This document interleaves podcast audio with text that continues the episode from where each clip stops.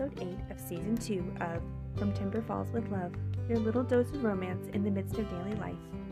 I'm your host, Fiona West. I'm an author, wife, mom, and teacher, and I'm here to give you a peek into what's happening in your favorite small town. Today I've got chapter 8 of Could Be Something Good, the first book in the Timber Falls series. Winnie finds some resistance to her plans, both personal and professional. This chapter is read by an AI voice again this week. Whether you love it or hate it, send me a message and let me know. But for now, enjoy.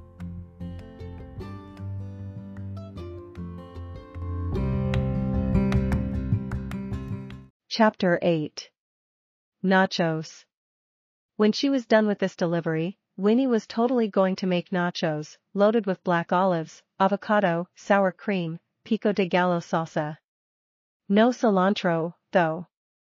She could barely stand it when Ainsley used it in the apartment.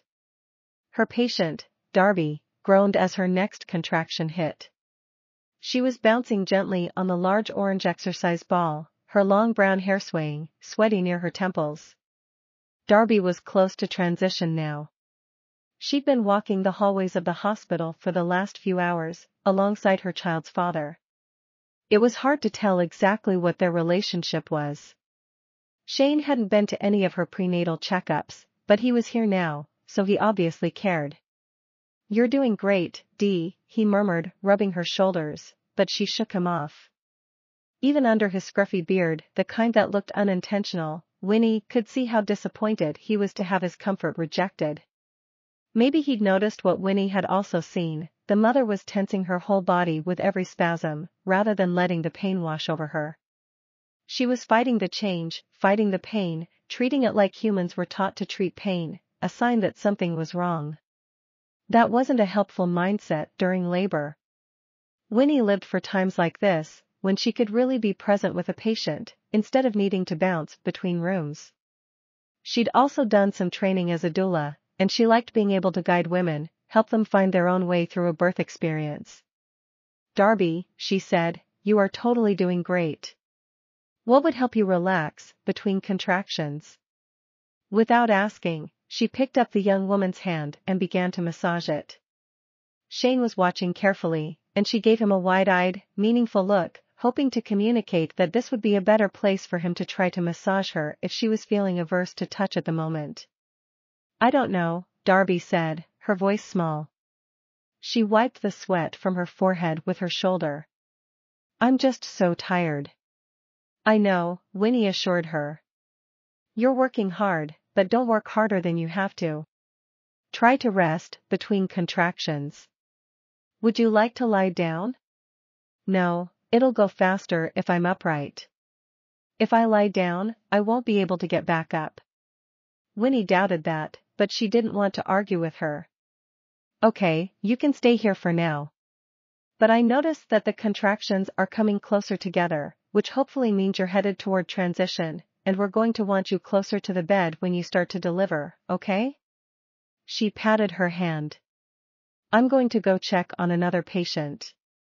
I'll be right back. Would you like Shane to hold your hand? She nodded, and Shane slipped into the rocking chair she vacated, taking Darby's hand in both of his.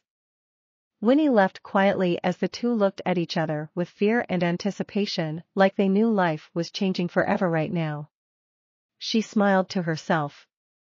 In truth, she just needed to use the bathroom and grab a snack, and she didn't want to use the one in their room. It was good to give couples, even couples as loosely affiliated as this one, time together before everything really got started. Down the hall, she spotted Dr. Durand, the other one, she never seemed to see Kyle around for some reason, and their dad had his own clinic in Timber Falls. Daniel was talking with Martina, so she turned the other way to hide her face and ducked into a storage room. She didn't want him asking any more questions about her future plans. If she could just hold on a little longer, her mother would certainly give up soon.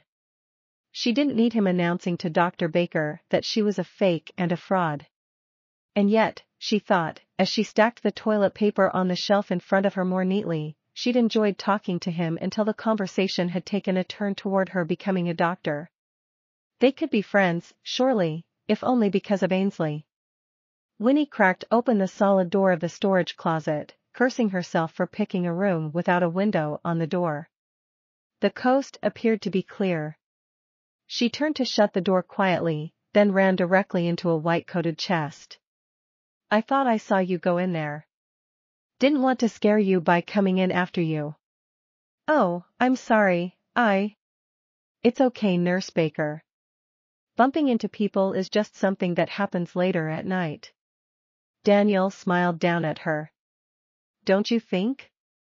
I suppose so, she said, unable to keep a hand from running over the ponytail she'd put up hours ago that was probably falling out. Why do I care what I look like, she thought. I'm almost a decade older than this man.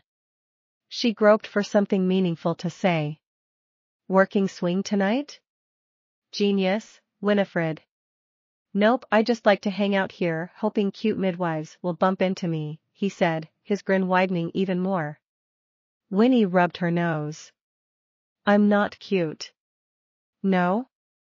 His eyes flashed at the challenge. No, and I'm about to be even less cute when I've got fluid all over my shoes. Hmm, you make a good point. But stop by and find me before you leave and I'll give you an unbiased assessment. Ethan's face, twisted in disgust, flashed into her mind. He'd stopped by her mother's home to drop off an article he thought she'd enjoy and caught her before she'd cleaned up all the way after a home birth. She'd hated that feeling, the way it diminished something that lit up her life. The way it cast a shadow on a beautiful morning.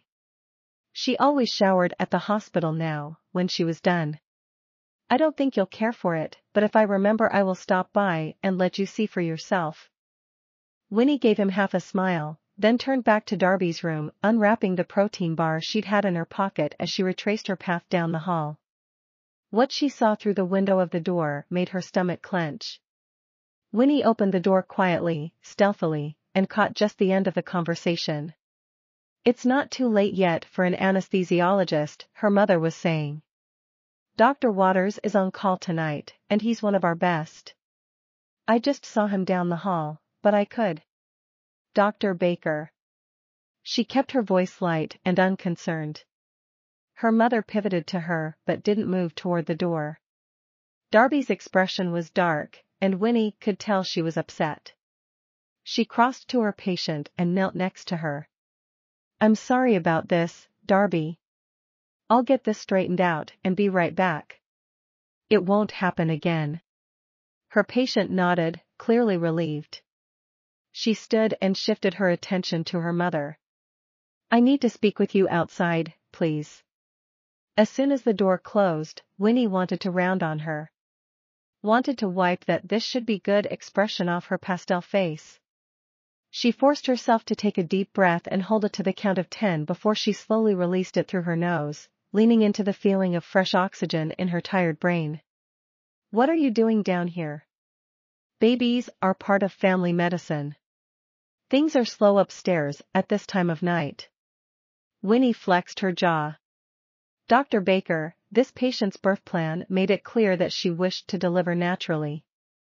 Did you consult her birth plan? What did she do? Download a form from Baby Center. Sandra shook her head, a quiet condemnation, but a condemnation nonetheless. It was whattoexpect.com, I believe. Either way, you have no right or authority to go against her wishes. You would never disregard a DNR. I don't see how this is any different. Her mother calmly stuck her hands in the pockets of her white coat. A DNR is life and death, so I do believe it's somewhat different. I was just informing her of her options. That's all.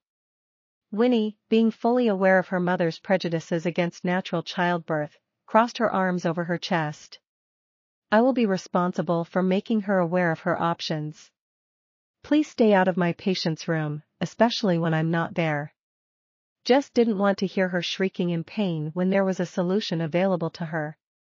She's not, Darby's high cry cut her off, and Winnie winced. She must be in transition, she was never going to make any real progress with those high, unproductive yells. Winnie yanked open the door, but turned to look over her shoulder and give her mother another warning look. Sandra put her hands up in a show of innocence, then turned and left without another word.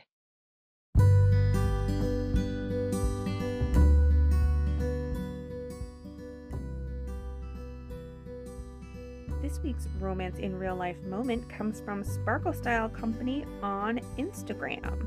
This gal's small business was struggling, so her hubby made a TikTok account for her and started posting things to it. The result was a bunch of new sales and one very surprised wife. You can see her adorable emotional reaction to finding this out on my saved stories under hashtag romanceirl. I am also blessed to have a supportive spouse, and there's just nothing like it. I wish the same for all you book buddies. I hope you have someone in your life, even if it's not your spouse, who encourages you and builds you up and supports you as you reach for your dreams. I am currently working on book seven in the Timber Falls series, which is Charlie's book. Now, if you're going through with me here and not reading the books, you haven't met Charlie yet, but trust me, you are going to hate him. I know, you are all Team Starla and she's his ex, but we gotta give this guy a chance at redemption. You know I love messy characters, and Charlie is the messiest of all. If you need more Timber Falls in the meantime, you can find the whole series in ebooks on Amazon, in Kindle Unlimited, or in paperbacks at most independent bookstores.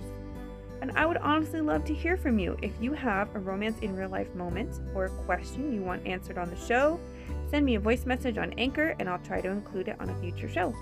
That's also where you can donate to support the show. Or if you're like me and don't want to learn how to do one more new technological thing, send me an email at fiona at fionawest.net. I'm Fiona West, signing off. Happy reading, book buddies.